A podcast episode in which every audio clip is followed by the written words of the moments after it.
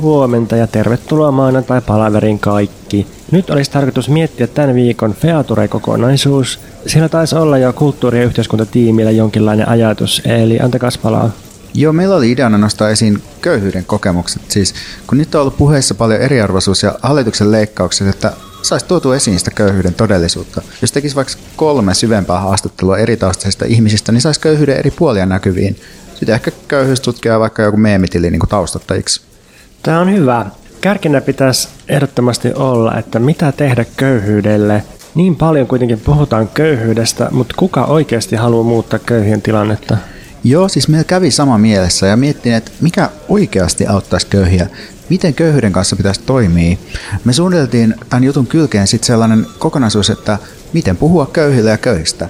Eli yhdessä näiden haastatelvien kanssa lähdetään kehittämään köyhäsensitiivistä kieltä niin kuin köyhien ehdoilla. Nyt on kiinnostavaa. Köyhät on kuitenkin saarrettu ryhmä, jonka kamppailua meidän pitää ymmärtää paremmin. Me voidaan olla tässä rohkeana etulinjassa ratkaisemassa köyhyyttä, rikkomalla stigma, luomalla positiivista representaatiota ja opettamalla ihmisiä kohtaamaan köyhät. Tähän samaan yhteyteen suunniteltiin itse asiassa sellaista testiä, jossa ihmiset voi katsoa, miten paljon ne osaa köyhyystermistöä ja tuntee köyhien kulttuuria. Samalla ihmiset oppii välttämään äh, kulttuurista omimista ja elämään oman sosioekonomisen asemansa mukaan sen sijaan, että ammennetaan köyhien kulttuurista. Tosi hyvä. Köyhien vuosituhantinen viisaus ja kekseliäisyys olisi tosi tärkeää tuoda tässä esiin. Siis, että köyhät on aina olleet meidän keskuudessa ja ne on kehittänyt kestävämpiä tapoja elää maapallolla. Että meistä kaikista pitäisi köyhien kulttuuria kunnioittaen toki tulla köyhien kaltaisia ja oppia siitä. Joo, mutta tärkeää on kuitenkin muistaa, että köyhien pitää saada pysyä köyhinä. Heidän tehtävä ei ole opettaa meistä muista köyhiä, vaan se on meidän liittolaisten tehtävä. Tästä itse asiassa tulee mieleen, että tässä on vielä yhtenä osana tällainen liittolaiskoulutus, että voitte tulla työpaikalle sellaisen köyhien oman konsulttiryhmän opettamaan järjestöille, julkisille organisaatioille ja yrityksille, että miten tuottaa köyhille sopivia materiaaleja. Tässä on tarkoitus myös haastaa kansanedustajat muuttamaan köyhien tilannetta just kohtaamisten kautta, jos saataisiin vaikka kokoomus haastettua mukaan köyhäsensitiiviseen puheeseen ja käytökseen. Mehän voitaisiin tänne kanssa tilata se, toimittaisiin niin toimituksellisesti esimerkkinä. Erittäin hyvä juttu. Tästä tulee he iso homma. Tosi upeata työtä teiltä kulttuuri- ja yhteiskuntatiimiä. Hienoa olla mukana tuomassa tämä keskustelu viimeinkin kunnolla Suomeen. Vaikka mä itse sanon, niin Tämä on sellaista rohkeutta ja yhteiskunnallista aktiivisuutta, mitä medialta tarvitaan tässä köyhille niin monin tavoin vihamielisessä todellisuudessa. Nyt voidaan taputtaa itseämme olalle tässä, että hyvin tehty.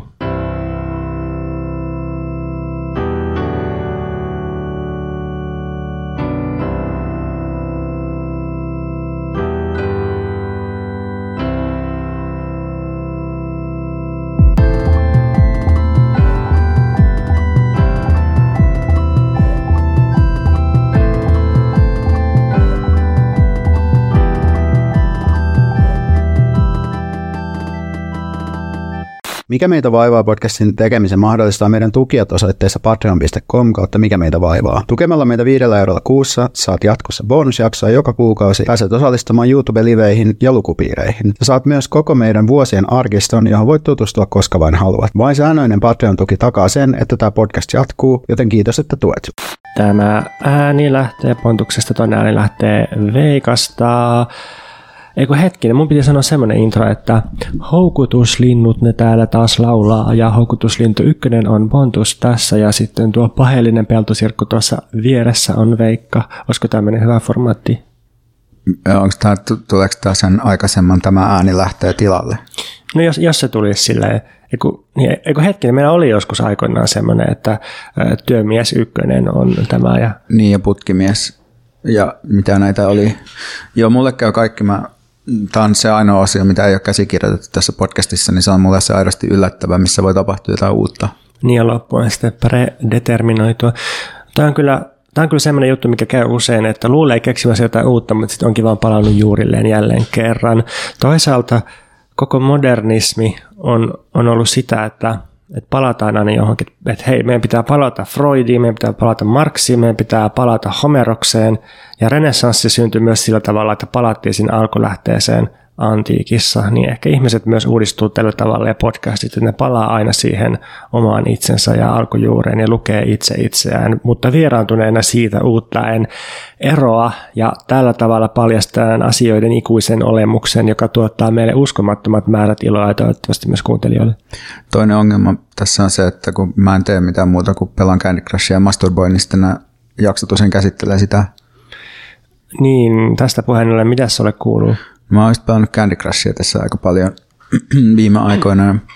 Ja Candy Crushin pelaaminen, Candy Crush on siis tämmöinen mobiilipeli, niin se tämmöinen putsle, missä pudotellaan eri värisiä gemejä järjestykseen ja sitten kun niistä saa jonkun rivin kasaan, niin sitten räjähtää. Niin se on semmoista yhtä uusien elämien metsästämistä, kun aina jos häviää pelin, niin sitten menettää yhden lifein ja näitä saa sellaisella aikalaskurilla yhden joka 30 minuutti. Mä aikaisemmin kräkkäsin tämän silleen, mä luin jostain semmoisen vinkin, että jos siirtää puhelimesta puhelimen kelloa aina päivällä eteenpäin, niin saa ne täydet elämät. Niin sitten, sitten mä tein sitä silleen, että mä elin jossain vuodessa 2030, mutta siinä mun puhelimeni niin rikki siitä lopulta, kun mä niin monta kertaa siirsin sitä päivämäärää. Mä myös muistan saaneeni sulta viestiä tulevaisuudesta, kun silloin kun tämä oli päällä. Joo, se on sellainen, että tulevaisuuden veikka tässä huomenna joku myrkyttää kahvin, älä juo kahvia, kiität minua myöhemmin. Saanko mä myös kysyä, että Mä muistan, että yhtä aikaa sä kuuntelit hirveät määrät äänikirjallisuutta samalla, kun sä pelasit Candy Crushia, mutta mä muistan, että jossain vaiheessa sä lopetit äänikirjojen kuuntelemisen, niin teet sä nyt jotain muuta samalla, kun sä pelaat Candy Crushia? Tämä alkoi tässä vuoden alussa siitä, kun mä aloin kuunnella sitä Liv Strömqvistin podcastia, ja sitä meni niin kuin isoja määriä, että mä oon nyt joku, no nyt se on vähän hidastunut, mä oon ehkä joku 80 jaksoa kuunnellut tässä vuoden alusta, niin siinä sitten kaipasin jotakin semmoista, makasin lattialla, niin kaipasin tällaista. Viimeksi mä taisin, viime sessio oli tuolla Italiassa 2022, ja se on, nyt on sitten vähän palattu tähän lähteelle. Okay. Mutta siis, um, jos haluaa pelata tätä peliä sille, että ei odota aina sitä puolta tuntia seuraavaa elämää, niin sitten voi katsoa mainoksia. Sitten saa niinku yhden elämän siitä, kun katsoo mainoksia. Mainoksia katsomalla saa lisäksi erilaisia boostereita siihen leveli alkuun, tai sitten jos ei pääse leveliä läpi, niin saa lisää siirtoja. Eli tässä on tietty määrätty määrä siirtoja, joita voi tehdä, joilla pitää läpäistä se leveli, ja sitten jos se onnistuu, niin sitten voi katsoa jonkun pienen mainoksen, niin sitten saa lisää siirtoja. Ja mä ainakin olen päätynyt katsoa näitä mainoksia tosi paljon, koska ne käytännössä mahdollistaa siinä pelissä etenemisen ja sitten niistä saa äänet pois, että voi jatkaa äänikirjan tai podcastin kuuntelua samalla, kun se mainos pyörii siinä.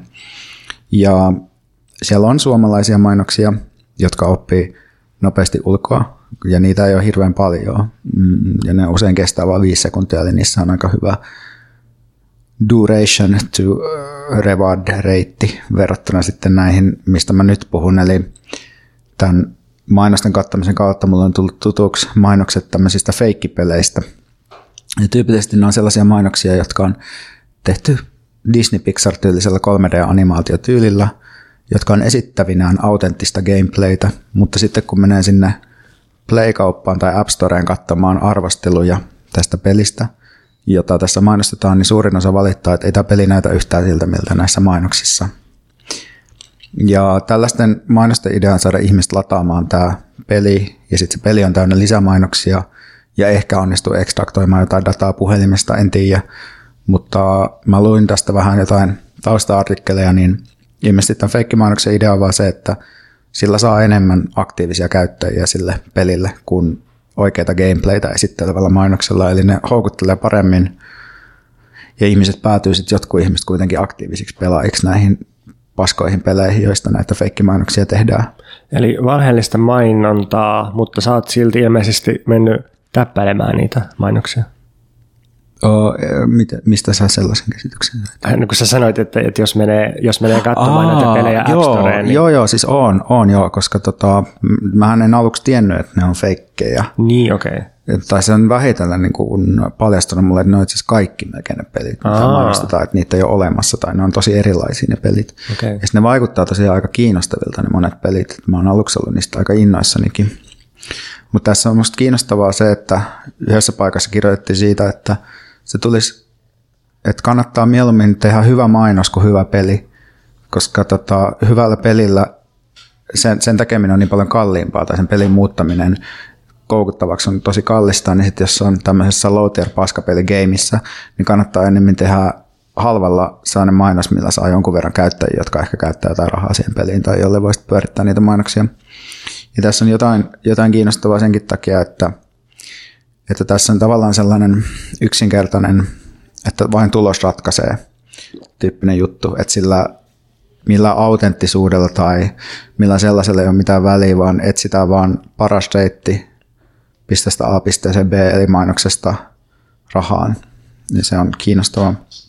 Jos joku on kiinnostunut tällaisista peleistä, niin näitä on ainakin tämmöinen kuin Avalon, The King's Return, Hero Wars, Last War, Survival Game, Family Island ja Klondike Adventures. Voi käydä katselemassa näitä, jos haluaa.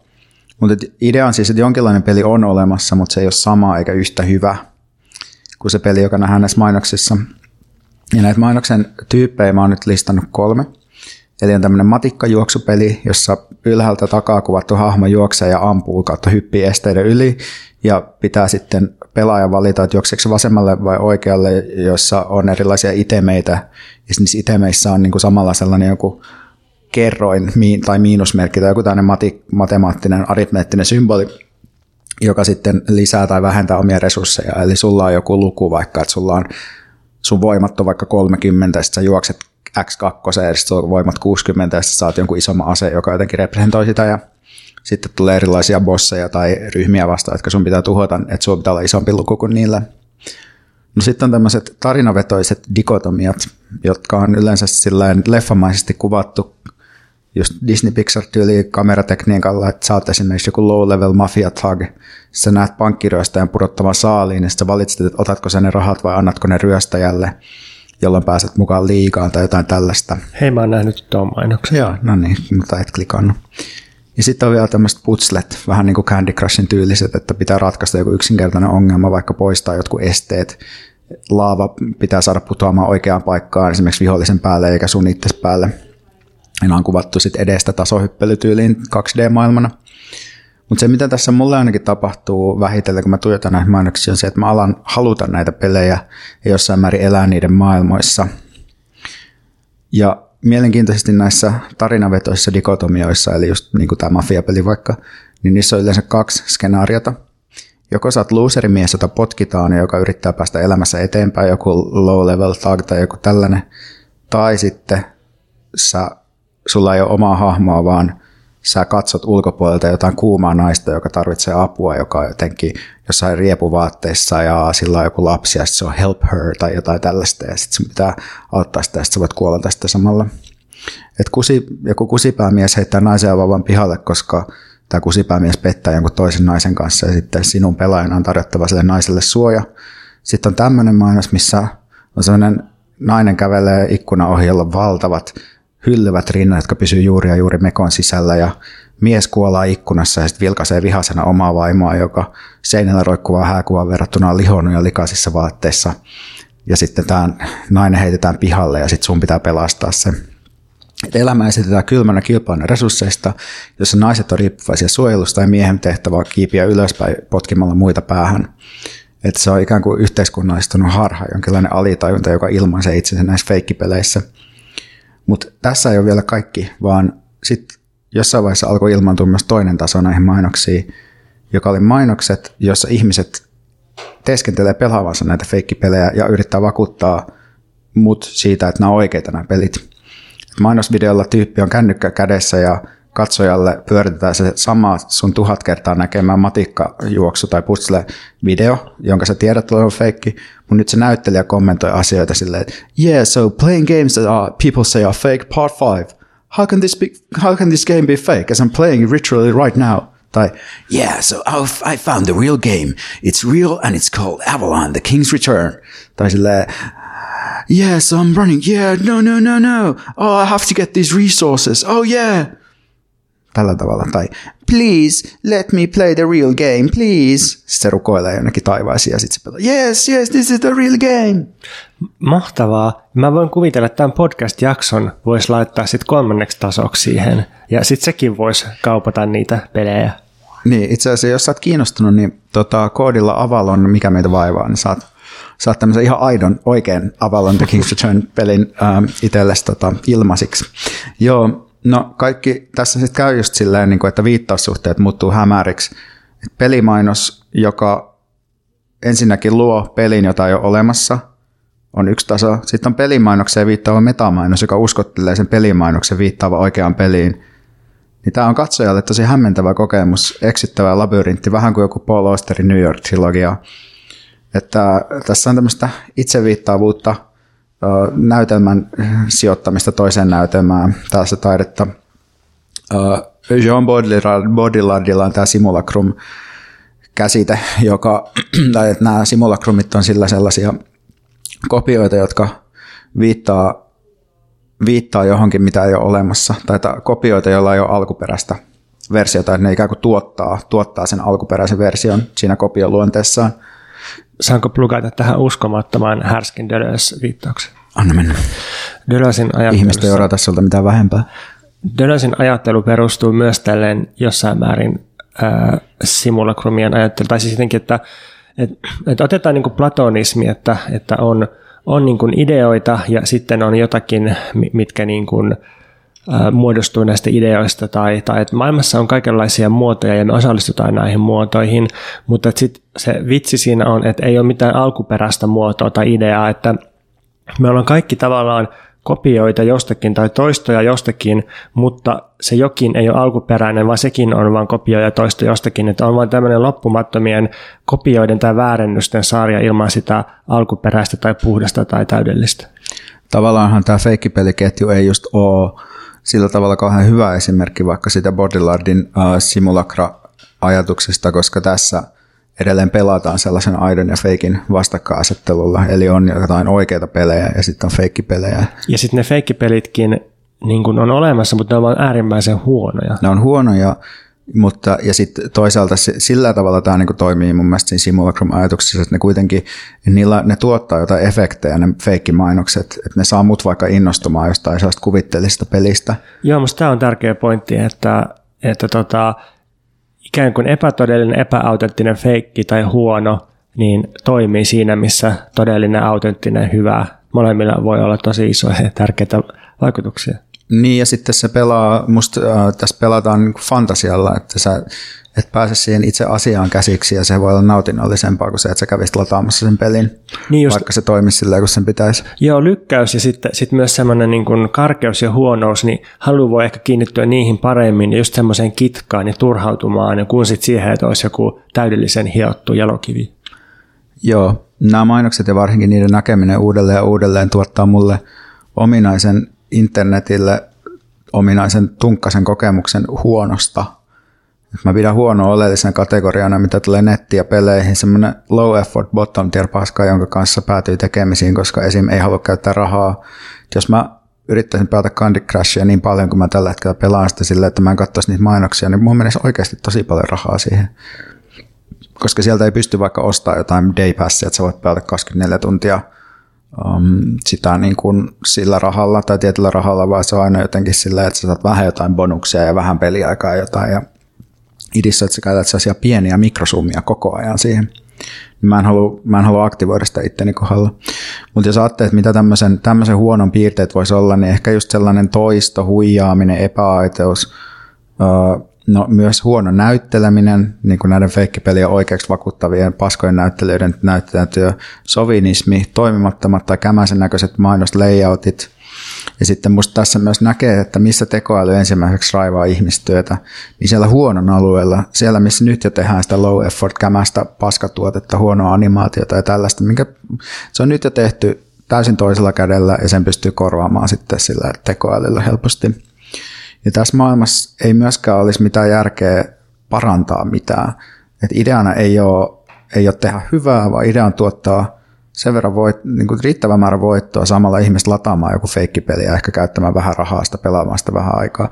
Tämä on ihan oma talouden kategoria, joka ei ole missään tekemisissä semmoisen äh, laadukkaan pelidesignin tai minkään sellaisen kanssa ja sillä, että tätä ei kannata yrittää, huono ei kannata yrittää muuttaa hyväksi, vaan että mä itse ainakin embracean ja hyväksyn tämän huonon olemassaolo ja oman tekemisissä olemiseni tämän huonon kanssa, jolla mä sitten lunastan sen hyvän pelin pelaamiselämyksen.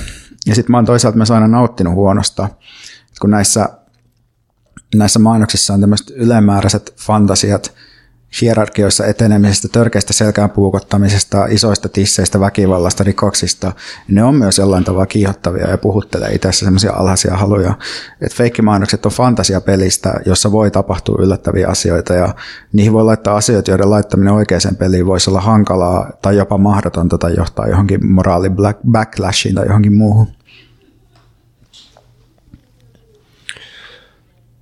Musta to, tässä on tosi niin hyvää toi toi huonon ottaminen vakavasti esteettisenä kategoriana, tai minusta sä kuvaat sitä kiinnostavasti, että et pitää tietysti tutkia, tutkia huonoa, huonoa, huonoa taidetta, huonoa kirjallisuutta, huonoa viihdettä siinä, missä hyvää. Ja, ja sit se, tai oikeastaan siis laadulla ei välttämättä pitäisi olla mitään tekemistä sen kanssa, että mitä tutkitaan tai mitä tarkastellaan tai mihin käytetään aikaa. Välttämättä vaan, vaan kiinnostavuus ja, ja houkuttelevuus on musta se juttu. Ja huonohan voi olla vähintään yhtä kiinnostavaa ja houkuttelevaa kuin hyvää.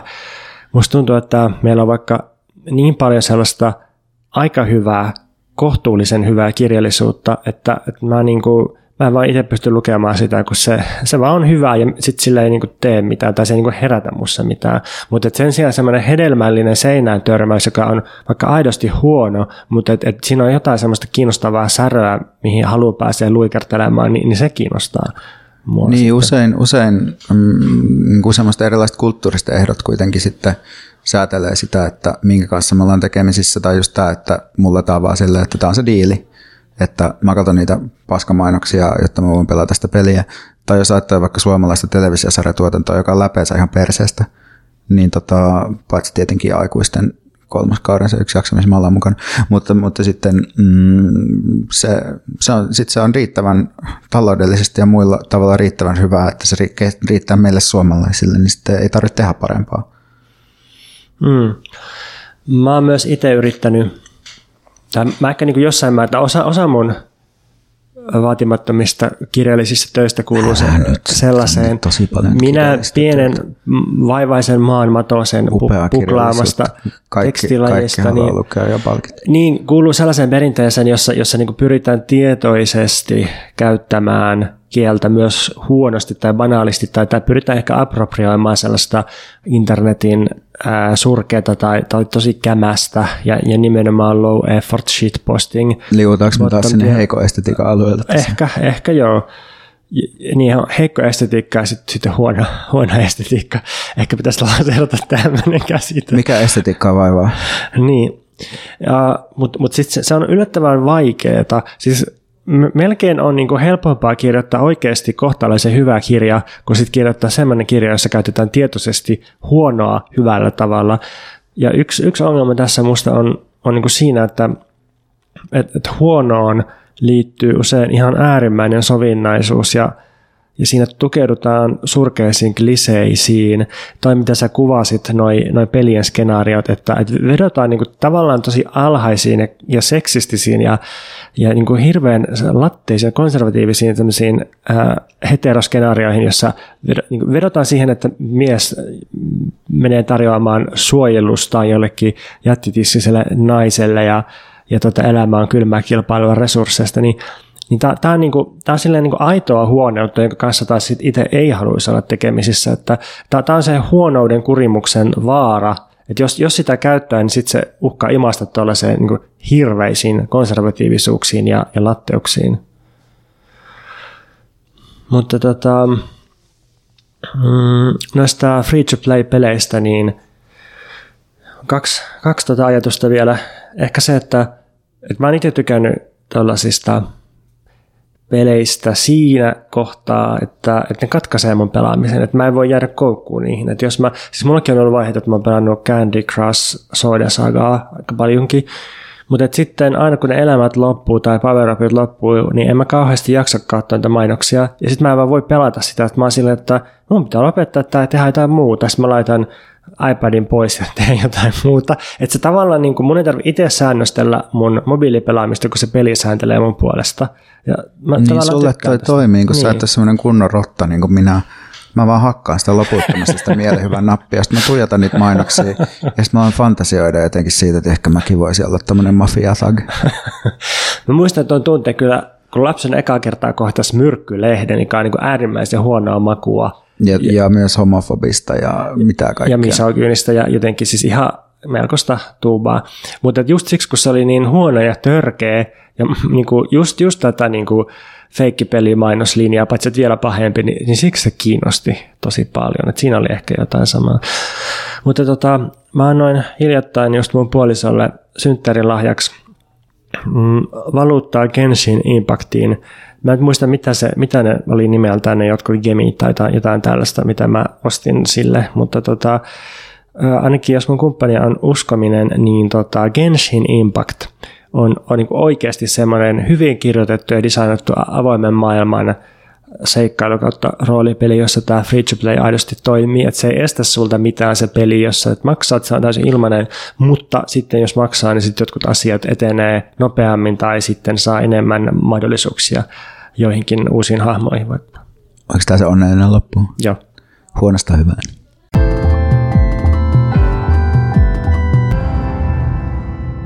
Mikä Pontus vaivaa? Vaivaa keskustelu turvallisemmasta tilasta ja erityisesti keskustelua koskevat väärinymmärrykset. Tuntuu, että pitää taas kerran alkaa perusasioista tässä. Viime vuosina monet instituutiot, ryhmät, tapahtumajärjestäjät ja muut on omaksunut turvallisemman tilan käytäntöjä.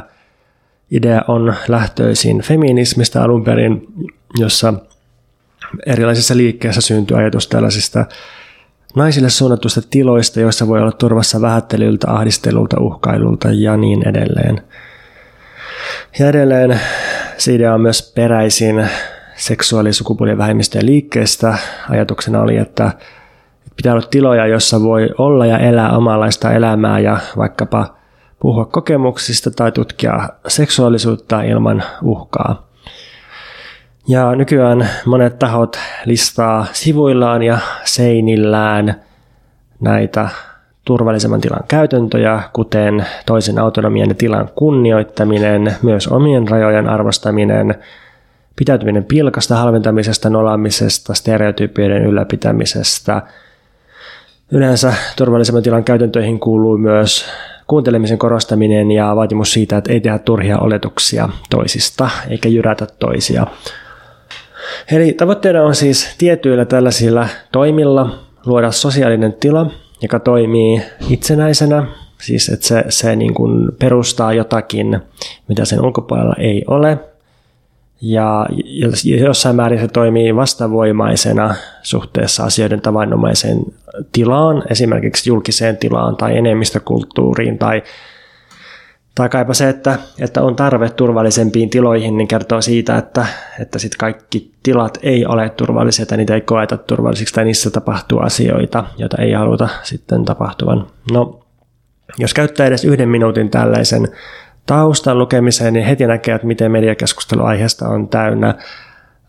Jos ei nyt väärinymmärryksiä, niin ainakin epätarkkuuksia – Esimerkiksi Hesari kirjoitti 15. helmikuuta tälleen, että Yhdysvalloissa opetustilanteessa käsiteltäviä aiheita on pitänyt rajoittaa yliopistoissa. Lisäksi on vaadittu turvallisia tiloja eli keskustelukulttuuria, jossa puheenaiheita ja kielenkäyttöä säännellään niin, ettei osallistujien tarvitse kokea ikäviä tunteita. Sitaatti päättyy.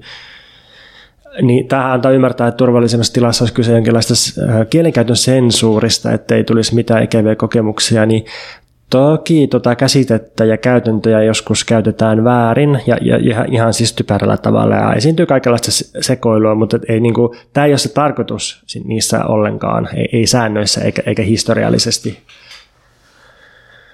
Ja, ja sitten ehkä tähän alkuun voi myös sanoa, että, että eri toimijat tietysti noudattaa vähän erilaisia turvallisen tilan käytäntöjä ja osa niistä minusta on sellaisia, että niitä on myös helppo arvostella, koska joskus se käytäntöjen listan loppupää kuulostaa minusta vähän self-helpiltä tai, tai jotenkin bisneskirjallisuudesta otetulta käskyiltä.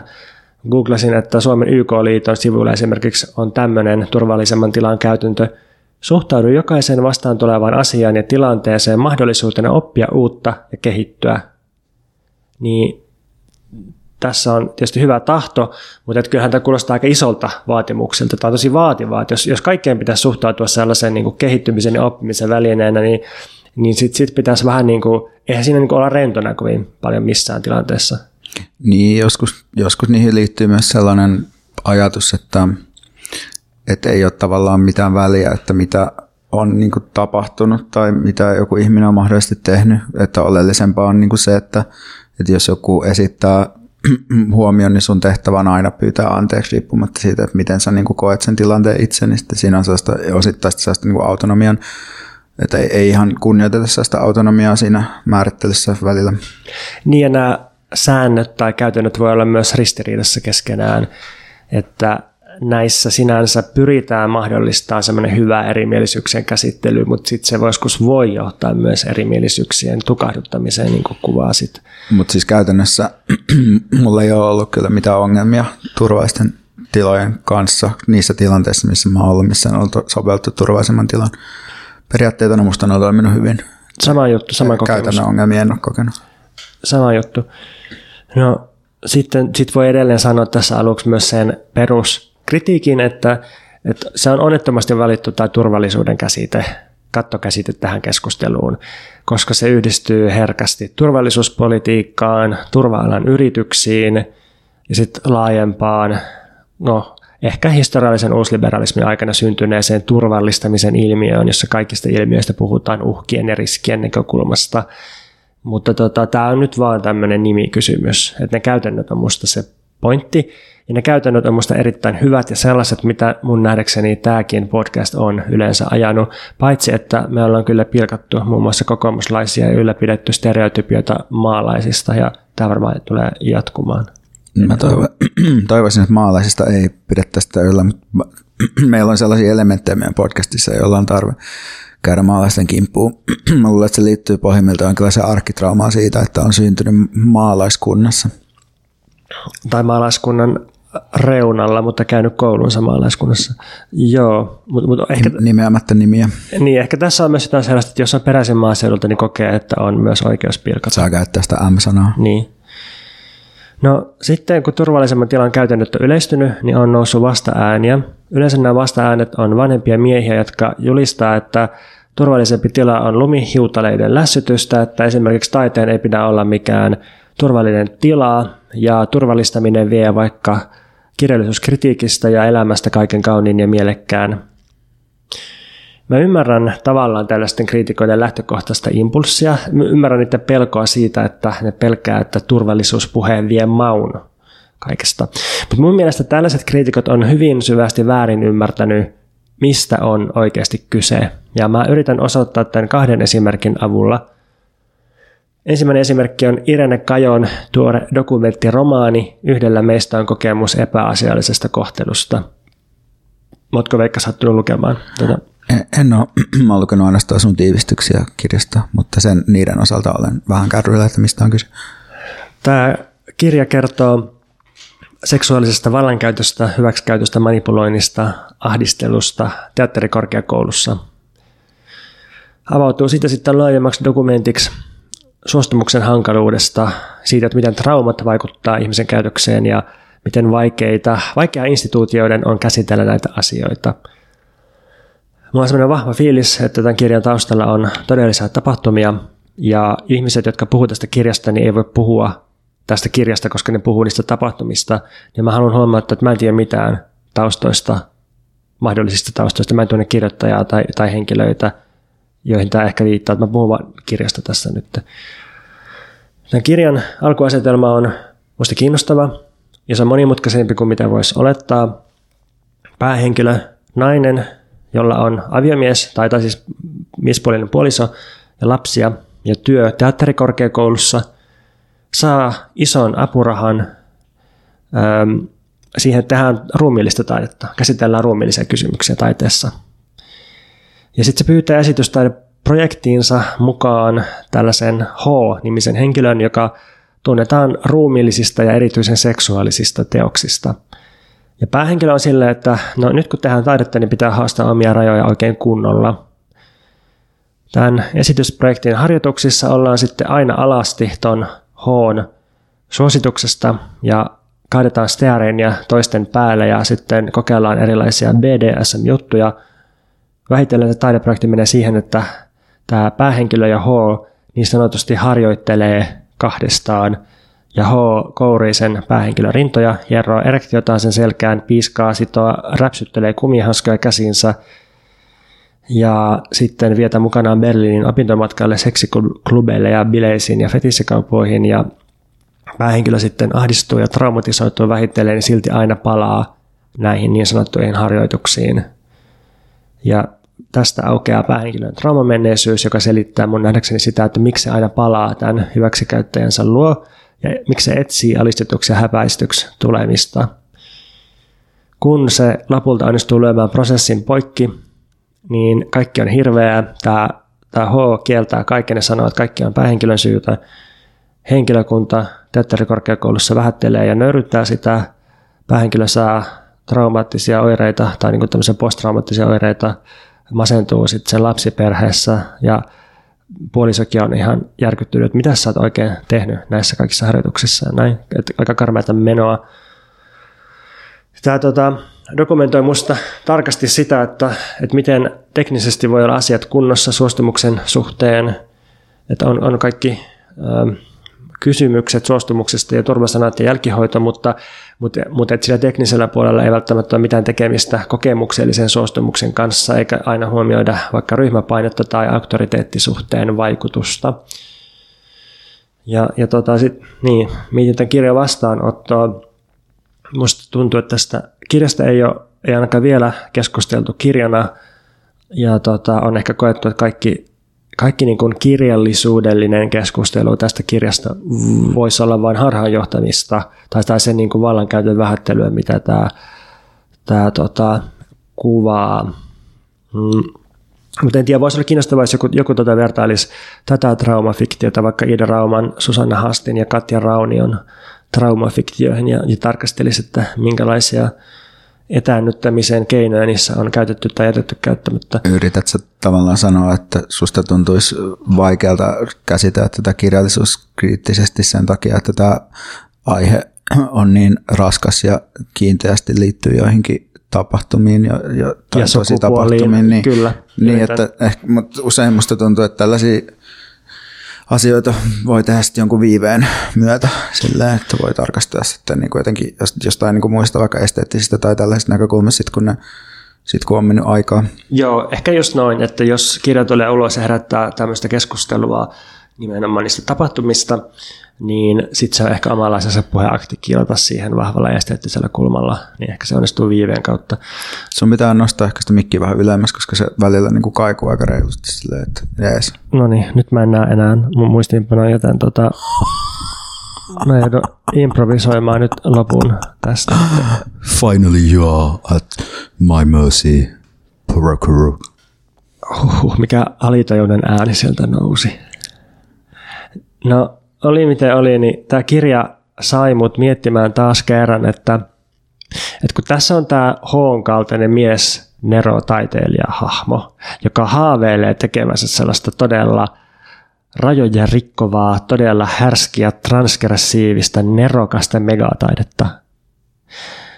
Niin sitten nykyään musta tuntuu, että vaan naiset ja muut ei-miehet ja kaikenlaiset kaikenlaiset tyypit, jotka nimenomaan subscribea näihin turvallisemman tilan käytäntöihin, ne todella elää niitä, niin ainoastaan ne onnistuu tekemään sitä, mistä nämä niin kuin, manipulointiin taipuvaiset tai, tai niin kuin epäturvallisuuteen taipuvaiset miestaiteilijat haaveilee.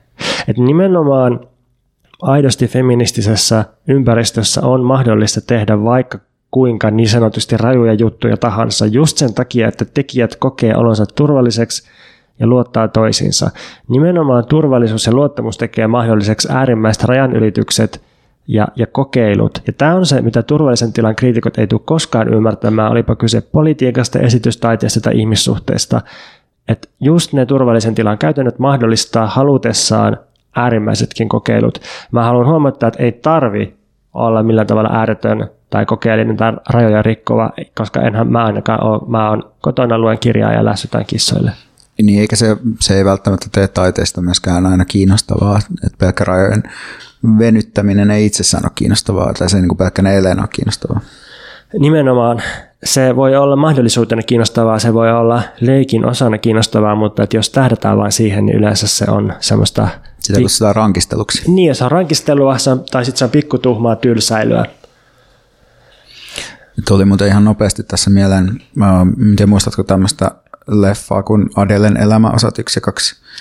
Muistan, se kuvasi hyvin tarkasti lesbosuhdetta ja lesboseksiä ja sitten sen teki ilmeisesti heteromies, joka saa sitten äh, aika huonon maineen sen jälkeen, kun paljastui, että nämä työskentelyolosuhteet oli ilmeisesti todella huonot siinä. Se oli pelkkää manipulointia ja hyväksikäyttöä leffa. Niin, se on tota, siis naisen, se perustuu naisen kirjoittamaan queer-sarjakuvaromaaniin, mutta sitten tämän ohjasta Abdelatif Kechiche, tämän leffan, ja sitten ne päähenkilöt, eli päähenkilöiden esittäjät, eli Adel Exarchopoulos ja Lea Seduni, ilmeisesti pisti välit poikki tähän ohjaajan tämän niin kuin leffan tekemisen jälkeen, koska, koska kokivat, että se on ollut niin väkivaltainen prosessi ja ne seksikohtaukset, niin niitä on sitten myös kritisoitu. Olen itsekin sitä aikoinaan niin kuin kirjoittanut just siitä, että kun se elokuva muuten noudattaa semmoista näkökulmatekniikkaa, niin sitten ne on semmoista hyvin suoraviivasta male gaze pornoa ne seksikohtaukset ja sitten siinä on sellainen aika iso ristiriita ja se mun mielestä kertoo just ehkä siitä, että mitä, että silloin kun tehdään rankkaa kamaa ilman, ilman sitä, että kaikki osallistujat on siinä prosessissa jotenkin mukana ja ajattelee sitä yhdessä, se alistetaan ikään kuin yhden, yhdelle katseelle ja yhdelle tahdolle, että siitä voi seurata niin kuin tällaista. Niin, ja sitten se, se tota metodi, jolla se on tehty, näkyy myös siinä lopputuloksessa. Että se ei ole neutraalia se, että, että mitä, mitä tota työkäytäntöjä siinä noudatetaan, vaikka tehtäisiin millaista taidetta.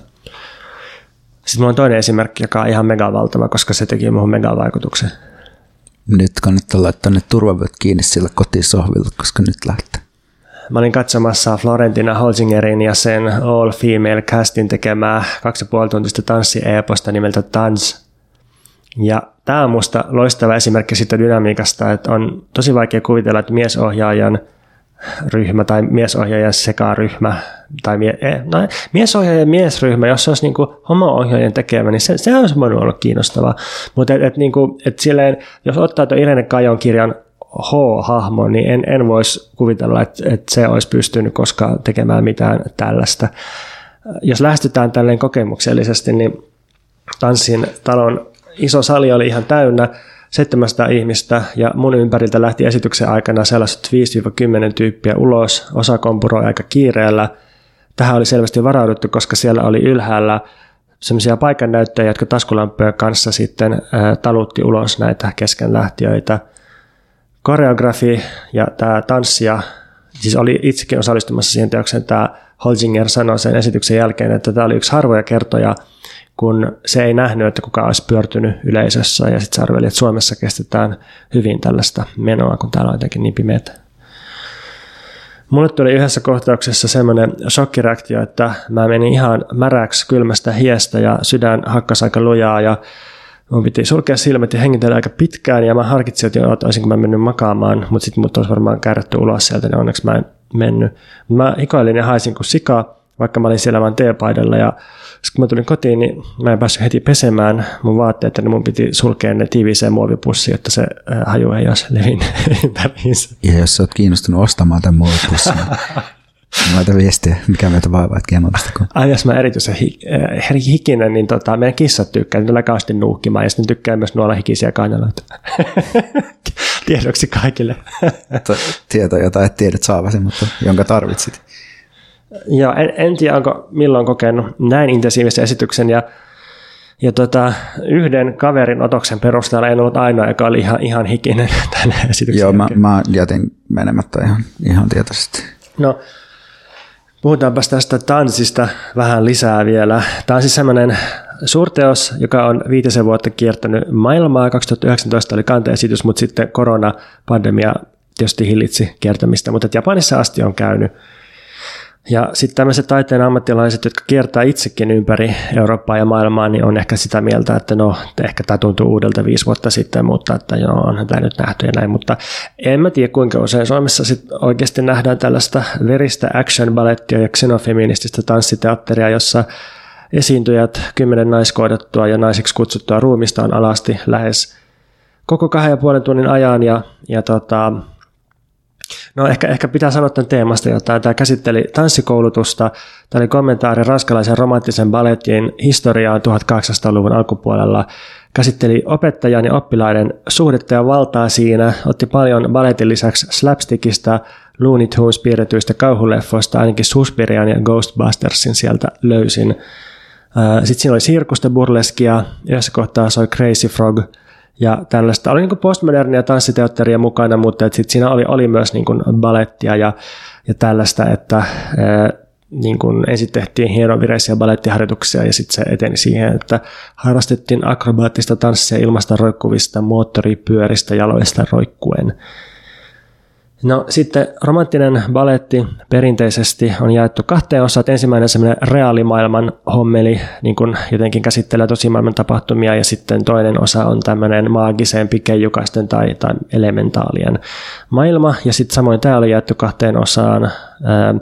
Sitten toinen osa, niin siinä sitten tuli kaikkia eläimiä ja lävistyksiä mukaan, ja oli, oli tämä hirveä kirurgiakohtaus, joka aiheutti mulle tämän shokiin, ja sitten se vaan kesti ja kesti. Yhdelle tanssijalle laitettiin siinä lävistykset ja lihakoukut selkään ja se kuvattiin lähikuvassa screenille.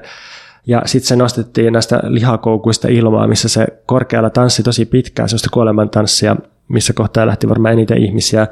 Ja tämä oli mun ymmärtääkseni kommentti siihen, että tuossa Ranskan 30, 1830-luvun romanttisessa balletissa niin, niin tämmöiset sylfit eli ilmaelementaalit lensi vaijereilla ja ne vaijerit kai kiinnitettiin tanssijoiden käsivarsiin silloin ja niillä oli sitten niin rekvisiittana siivet selässä. Ja, ja silloin, silloin oli niin kuin yrityksenä peittää se, se tota koneisto, joka tarvitaan, että tanssia voi lentää. Että piti antaa semmoinen eteerinen ja, ja niin kuin vaivaton kuva, kun taas tässä dance-esityksessä niin päinvastoin niin kuin näytetään se verisyys, se koko se koneisto. Että jos halutaan nostaa ihminen ilmaan, niin sit se, se on niin kuin aika raakaa työtä ja sitten sitä alleviivattiin eikä niin kuin mitenkään yritetty peitellä. Tämä on mielenkiintoista, kun tavallaan aika useinhan esiintymiseen liittyy – jollain tavalla virtuositeetti ja se, että vaikeat asiat näyttää helpoilta.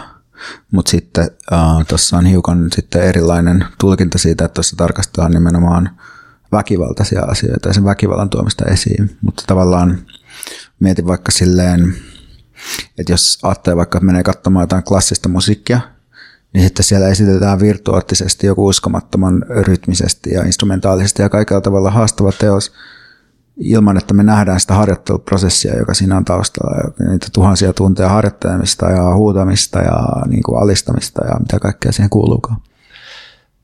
Sä sanoit just sen pointin, mitä se koreografi itse sanoi teoksesta sitten jälkikäteen myös, että se halusi tuoda näyttämölle sen väkivallan, mitä vaikka balettitanssijan, virtuoottisen balettitanssijan tuottaminen vaatii.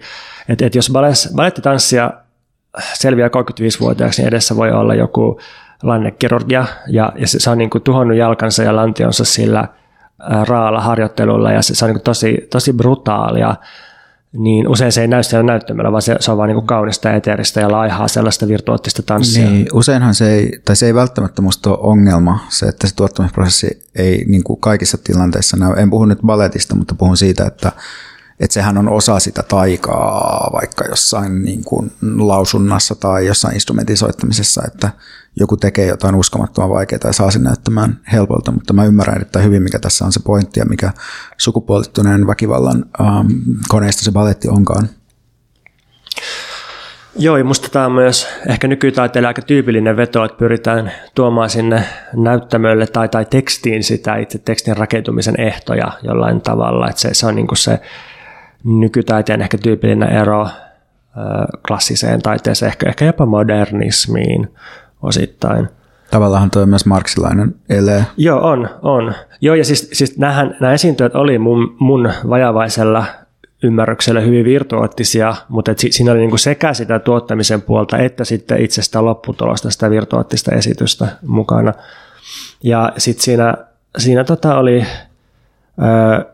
seipääseen levistämistä, hiuksista suspensiota, paljon tekoverta, 80-vuotias balettitanssija ja opettaja synnytti kuolleen rotaan, mikä näytettiin tietysti tekoveren kanssa lähikuvassa.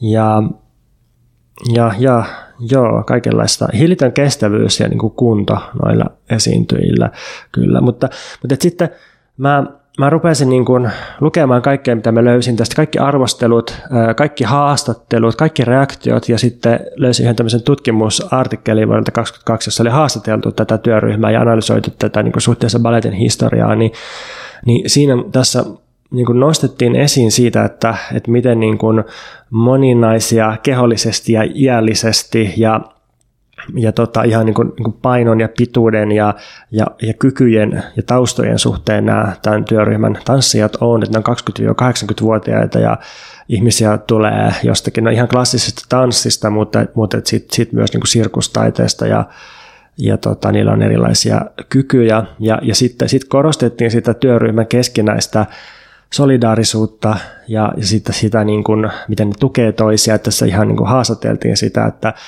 että tota yksi näistä ää, suspensio taiteilijoista niin oli niin kuin neuvotellut ennen kuin se suostui liittymään tähän itselleen niin erityisen hyvät työolot. Ja, ja sitten toinen sanoi, että se, se niin kuin on tykännyt olla kiertämässä maailmaa tässä työryhmässä, koska tässä on niin kuin erityisen hyvät työolot verrattuna niin kuin nykytanssiin yleisesti. Niin jotenkin tämmöinen niin yhdistelmä sitä, että, että tehdään jotain tosi äärimmäistä – tosi, tosi, tosi niin kuin raakaakin kamaa, jos, jossa on, on kaikkea, niin tutkitaan eritteitä ja, ja verta ja seksiä ja, ja rahaa ja, ja tota, väkivaltaa, vaikka se ei ole ehkä se niin kuin, mikään finaalipointti, mutta se, se on, niin kuin, on yhteen elementtejä tässä massiivisessa teoksessa, niin, niin tämä yhdistyy sitten hyviin työoloihin ja semmoiseen niin kuin tasavertaisuuteen, tai, tai niin kuin tietysti vaikea, tai pitää varoa, että idealisoi tätä ulkoa päin, mutta ainakin näiden haastattelujen perusteella, niin nimenomaan sellaisen, niin kuin, voisiko sitä sitten kutsua turvallisemman tilan käytännöksi tai tällaiseen niin kuin feministiseen tapaan tehdä taidetta, niin, niin tämä on, tää on niin kuin musta se, se pointti, että et, et nimenomaan feministinen taiteen tekemisen tapa, turvallinen pohja auttaa tuottamaan jotain vaaran tuntua ja tuottaa teoksen, joka vei multa osan yöunista ja mä kiemurtelin peiton alla pienenä hauraana pallona ja säpsähtelin hereille metallilevyjen terien ja veren tunnelmissa ja aamulla musta tuntui siltä, että kaikki järjestöt on mielenkiintoista, mielenkiintoista ja mielekästä yksinkertaisesti olla olemassa, koska tapahtuu tällaisia asioita niin kuin dans ja on sellaisia tanssijoita niin kuin Florentina Holzinger. Ja sitten mietin sitä, että milloin on viimeksi jonkun tämmöisen rankistelevan miestaiteilijan uhoava teos aiheuttanut mulle tällaisia efektejä, niin varmaan joskus teini-ikäisenä. Joo, nyt ei mua silleen harmita, että mä en nähnyt sitä koska mä olisin voinut siellä niin pahoin, mä en olisi pystynyt katsoa sitä, mä, mä en oikein siedä verta kauhean hyvin ja mulla on useasti tullut sellaisia niin paniikkioireita, jos on katsonut jotain rankkaa teosta, mutta tota, mä oon samaa mieltä sun kanssa noista turvallisemman tilan, tai sähän puhut siitä nyt, musta se on hienoa ja tavallaan tosi yksinkertainen, mutta tosi tärkeä ele, että sä käännät turvallisen tilan rajoittavuudesta generatiiviseksi käsitteeksi, että se, sillä pystytään tuottamaan jotakin turvallinen tila mahdollistaa vaaran. Niin, just, just näin. Just näin. Ja, tota, ja sitten mä ajattelin, että no, mulla on muutama ajatus turvallisesta tilasta tai turvallisemmasta ää, tilasta. Ja, ja lähinnä silleen, että musta tuntuu, että silloin kun se, sen kanssa mennään pieleen, niin musta tuntuu, että kyse on usein siitä, että, että aikaisemmin mä oon ajatellut silleen, että, että ongelma turvallisemman tilan tai turvallisen tilan käsitteessä on se, että – sitä sovelletaan fyysisten tilojen ulkopuolelle. Eli esimerkiksi internettiin tai jonnekin muualle, missä sitä on vaikea käyttää, mutta sitten mutta sitten mä oon todennut, että ei se itse asiassa ole ihan niinkään, että, että kyllä mä voin ajatella, että, että voi, voi olla erilaisia tilallisuuksia, jotka ei ole sitä konkreettista avaruutta. Mm, jonkin, vaikka jos on joku ryhmä, ne voi tuottaa jonkinlaisen tilan, mihin kuuluu vaikka se, että miten toisten tekstejä vaikka arvioidaan jossakin Google Docsissa tai jotain muuta tällaista. Että se, se sinänsä niin se periaate musta voi toimia ihmisten välisinä suhteina, eikä pelkästään jossain tilassa, mutta sen sijaan se, missä musta tuntuu, että mennään pieleen, on se, että sovelletaan turvallisen tilan käsitettä sellaisiin tiloihin, mistä tällä periaatteet julistavalla taholla jo hallintaa. Eli, eli otetaan joku tila, kuten vaikka mielenosoitus, jossa itse asiassa on usein mielenosoituksessa tai aina on jollain tavalla kyse niiden mielenosoittajien yrityksestä neuvotella uudelleen julkisesta tilasta yhteiskunnan kanssa. Eli otetaan joku tila, mennään sinne ja tuotetaan jonkinlainen konflikti, jolloin sitä tilaa ei varsinaisesti hallita tai se hallinta on ikään kuin avoin kysymys. Ja sitten jos sellaisessa tilassa yrittää puhua turvallisesta tilasta, niin se, sehän ei ole mahdollista tuottaa sitä turvallista tilaa tai taata sitä, koska sä et hallitse niin täysin sitä omaa tilaa. Niin, ei, ei taata, mutta, mutta että mä ymmärrän sen, että siinä voi, mä en tiedä millä sitä pitäisi kutsua, mutta ymmärrän sen niin kuin sisäisenä pyrkimyksenä siihen, että useinhan on vaikka joku semmoinen, että ei sallita puoluetunnuksia tai ei sallita mitään iskulauseita, jotka olisivat jotenkin rasistisia tai homofobisia tai juutalaisvastaisia tai jotain tällaista. Niin näillä niin. pyritään vähän samankaltaiseen. Joo, ei, ei siis tämän pointti niin kuin se, että ei saisi yrittää tehdä siitä tilasta mahdollisimman hyvää. Mä tarkoitan vaan sitä, että esimerkiksi että jos on antifasistinen mielenosoitus, joka suuntautuu jotain natsimielenosoitusta vastaan, niin siellä ei voida taata sitä, että se on turvallinen vaikka jollekin uh, musta tai ruskeille ihmisille se tila esimerkiksi tälleen. Ja sitten tavallaan mun tuo internet-esimerkki toimii myös vähän samalla tavalla, että ne on myös tiloja, tilallisuuksia, joita on tosi vaikea hallita. Ja silloin on myöskin vaikea luvata tai taata kenellekään, että täällä ei tapahdu niin kuin näitä tai näitä asioita, koska se, kukaan ei oikein ymmärrä, että miten se tilallisuus toimii, ja jos joku sitä hallinnoi, niin se on yleensä se ää, alusta tai palveluntarjoaja, jonka alustalla toimitaan. Joo, internet on erityisen hankala hallinnan mielessä ja, ja myös tota, no, tulee mieleen jotain foorumeita, jossa, jossa tota, harjoitetaan moderointikäytäntöjä niin tässä merkityksessä, turvallisemman tilan merkityksessä ja sitten ne joskus toimii ja joskus ei ja usein, usein se sitten menee siihen, että siinä ei ole mitään mahdollisuutta neuvotella, koska se moderointi jyrää silleen kasvottomasti ja teknisesti.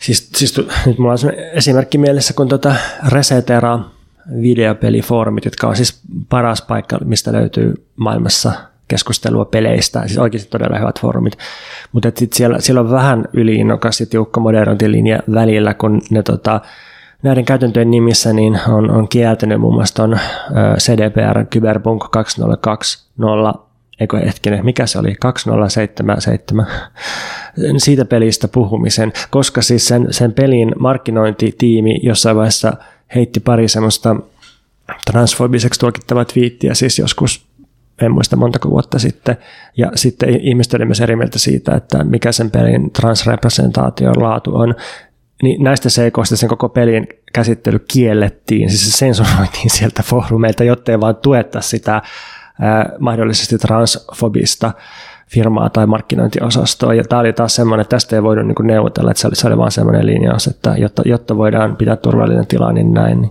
Niin. Niin, ehkä tässä voidaan, tai tullaan siihenkin tavallaan, että, että turvallisemman tilan käytännöt on vaan niin, niin hyviä kuin se yhteisö, joka niitä soveltaa, että sinänsä toimivia tekniikoita, mutta jos on dogmaattisia ääliöitä, niin silloin niitäkin voi käyttää tosi huonosti niitä periaatteita.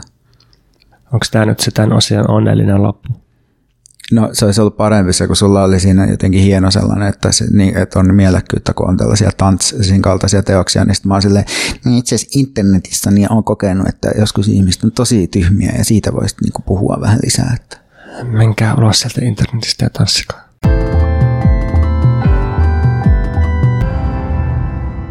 Palattiin juuri hien ja hyppynarujen maailmasta. Tässä on välissä käyty katsomassa ja kokemassa Sara Grottenfeltin ja Selma Reinisdotterin tanssiteos Hop.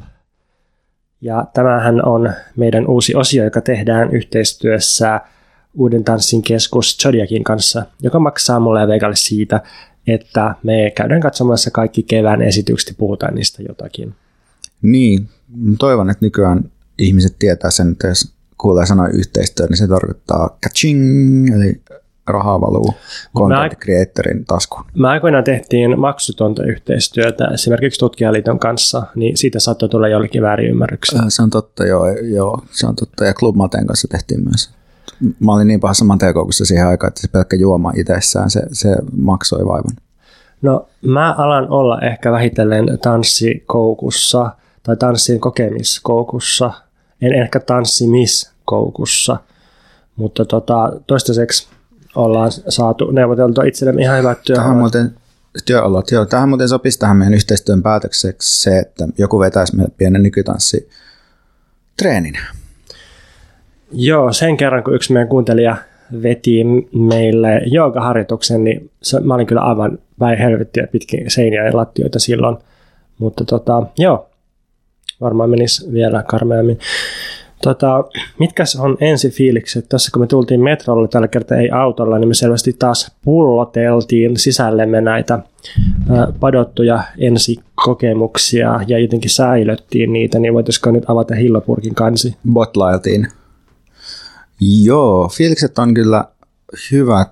Um, tota, mulla oli vähän semmoiset varovaiset ennakko-odotukset. Mä kuvailin Pontuksen tätä silleen, että aina kun, aina kun joku asia liittyy Islantiin, niin, niin mulla tulee flasarit 2010 vuoden ympäristöön ja erityisesti sen islantilaiseen taidepoppiin ja ylipäätään ehkä islantilaiseen semmoiseen indieskeneen, että – että tota, mulla, mulla on tullut vähän allergiseksi ehkä semmoiselle Sigur, Siguros YMS-matolle sellaiselle, että valkoiset todella hyvännäköiset ihmiset vähän plimputtelee jotain instrumentteja ja laulaa silleen huuru, ru, ru, ru. Ja, niin tota, toivon kovasti, että, että tällä, tällaista ei olisi tiedossa. Ja ei onneksi ollut. Että tämä, tämä ei nyt ollut osa tätä suurta muun Siguros-mattoa, tämä, tämä teos, vaan tämä oli hyvinkin energistä kamaa ja mun mielestä liikkeellisesti ja tunnelmaisesti kiinnostavaa.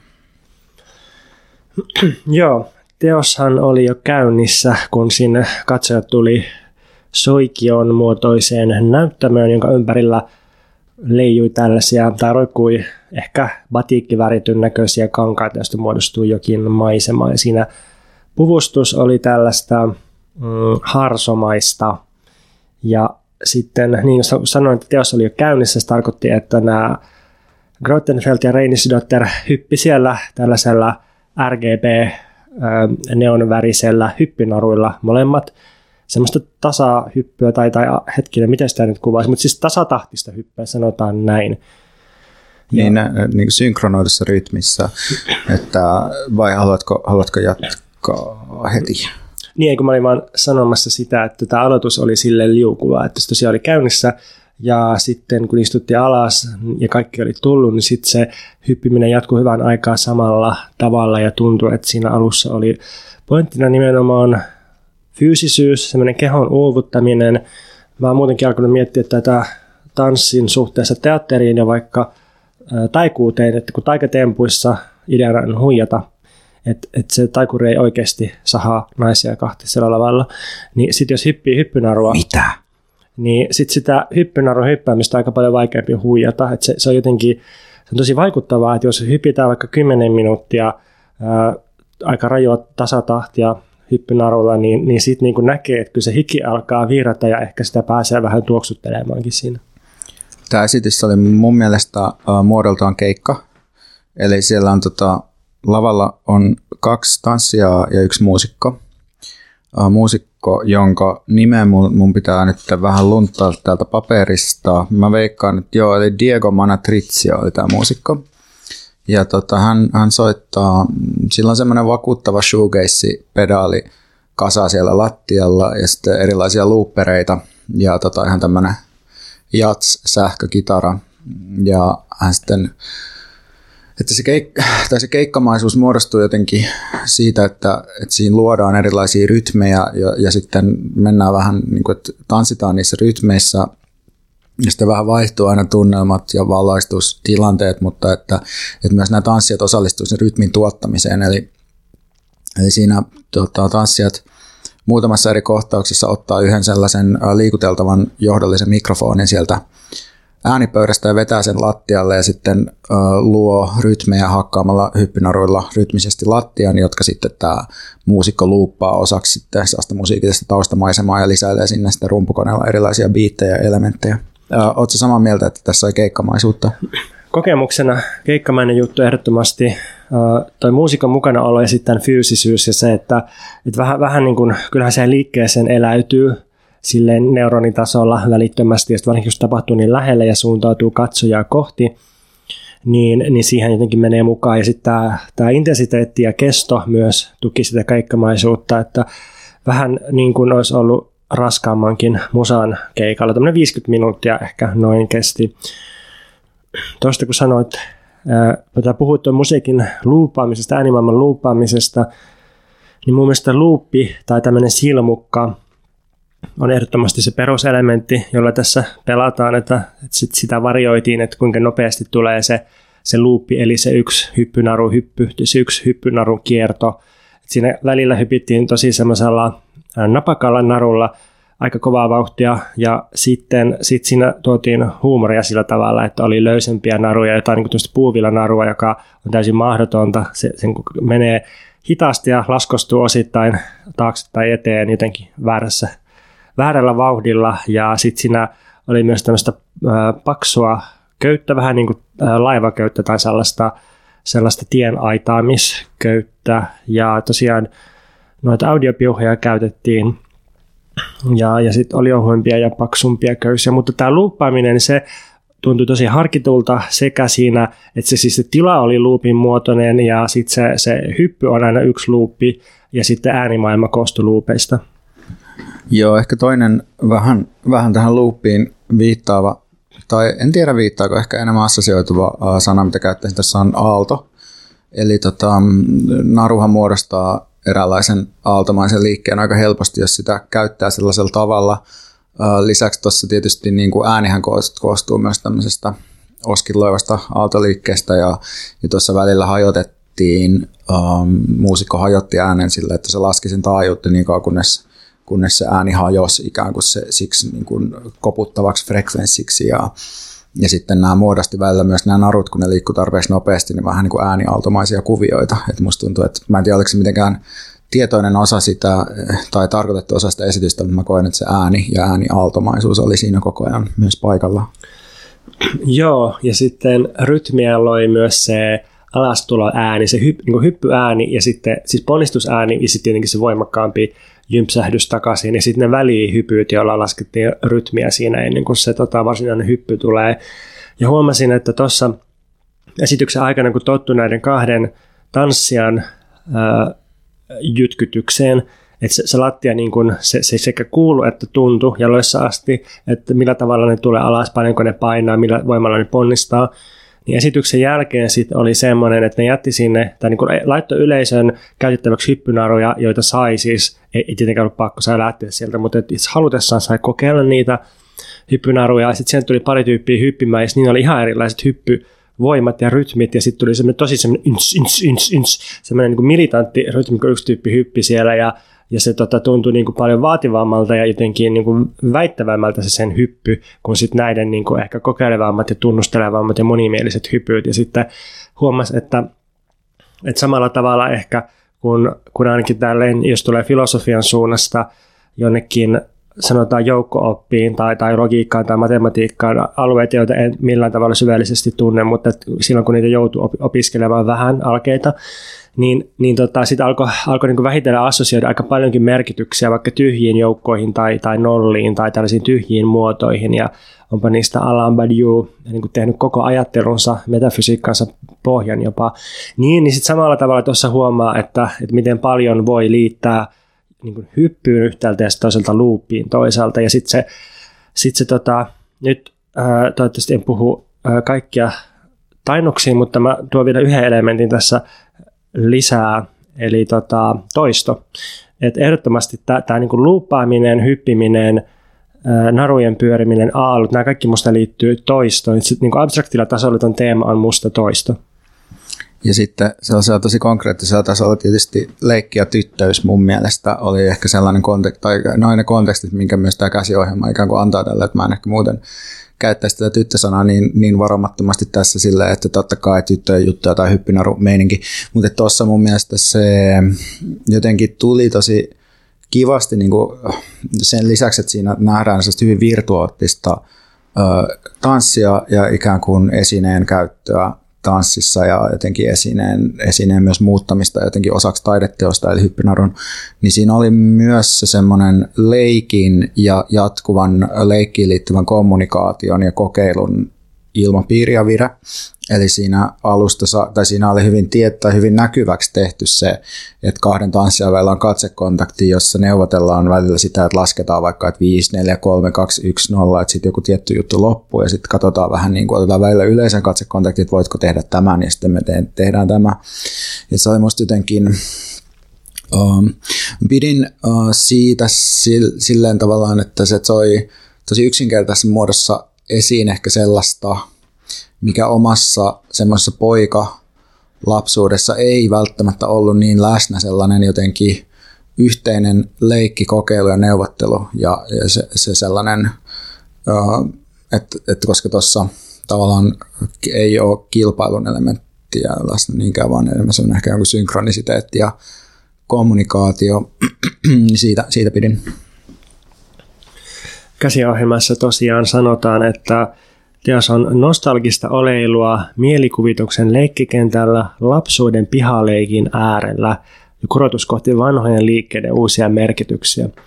Niin, jos mä ajattelen omaa ala-asteen alkupuolta, niin mä tavoitan tämän, että yhtäältä siellä on pojat, jotka juoksevat pallon perässä, ja sitten siellä on tytöt, jotka hyppii hyppynarua tai, tai jotain ruutuhyppelyä, mutta aika usein hyppynarua, ja usein se oli silleen muistaakseni, että kaksi tyttöä yhdessä pyörittää semmoista valtavaa hyppynarua, ja sitten siinä niin kuin vuorotellen hypitään tai jotenkin jonossa hypitään siitä niin kuin hyppynaro yli, tai, tai sitten useampi ihminen kerralla yhtä aikaa hyppää sitä hyppynarua.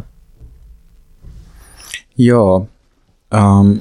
Ja tuohon, tota, Uh, niin, jos, jos tässä muuten nostalgiasta, niin se oli musta kiinnostavaa silleen, koska itsellähän ei ole hyppynarun nostalgia, että mä en hyppinyt hyppynarua, mutta mä en myöskään juossut siellä pallon perässä, ja mä olisin ehkä enemmän halunnut hyppiä sitä hyppynarua, tai kyllä mä pari kertaa hyppäsin, mutta se oli kuitenkin niin tyttö-poika jaettu, että mä olin ehkä enemmän semmoinen poika joka katteli sitä tyttöjen hyppimistä ja sitten oli vähän semmoinen, että, että olisinpä mäkin yksi noista hyppimässä tuossa, vaikka se hyppiminen ei ehkä kuitenkaan ollut mun juttu. Joo, joo, ymmärrän täysin mitä tarkoitat. Sitten yksi, yksi juttu mä mietin, kun me käytiin katsomassa, mikäs uh, ominous, hetkinen. Boundless Ominous Fields. Boundless Ominous Fields viimeksi, niin tota se esitys oli semmoista hyvin, um, että si, siinä piti niin kuin jotenkin todella asettua siihen hitaaseen liikkeeseen tai liikkumattomuuteen – ja siinä niin kuin se kehon virtuaattinen käyttö oli hyvin erilaista. Totta kai se, sekin, se välittyy siinäkin teoksessa, mutta ehkä tässä, tässä teoksessa mä sanoisin, että nämä jutut, mitä tästä tehtiin, tuli tosi lähelle nykysirkusta välillä.